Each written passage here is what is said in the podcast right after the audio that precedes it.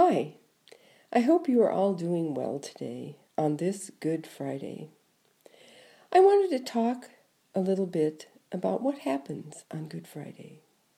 Today is the day Jesus dies on the cross. You know, when I was young, I had a hard time trying to understand why, on the day that Jesus dies, we call it Good Friday. To me, it would have been better to call it Sad Friday or Bad Friday. Why is Jesus' death good? Now we know that death is sad.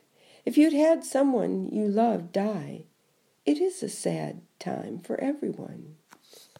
Jesus' death was sad too, for his mother and his family and his friends.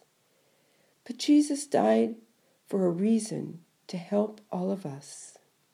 The good in Good Friday means a benefit or an advantage for someone. And that advantage was for all of us because Jesus' death was to help us. Jesus gave his life to make our lives better. And because of his sacrifice, our lives are now good. Although death is sad, we now know because of Jesus' death, it is not the end of our lives. We have the promise of life with God forever. Today is the day to remember what Jesus has done for us by dying on the cross.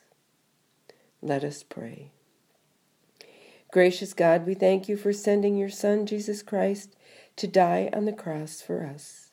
Help us all to remember why we call this day Good Friday. And let us all give thanks for the sacrifice Jesus made for us to make our lives good.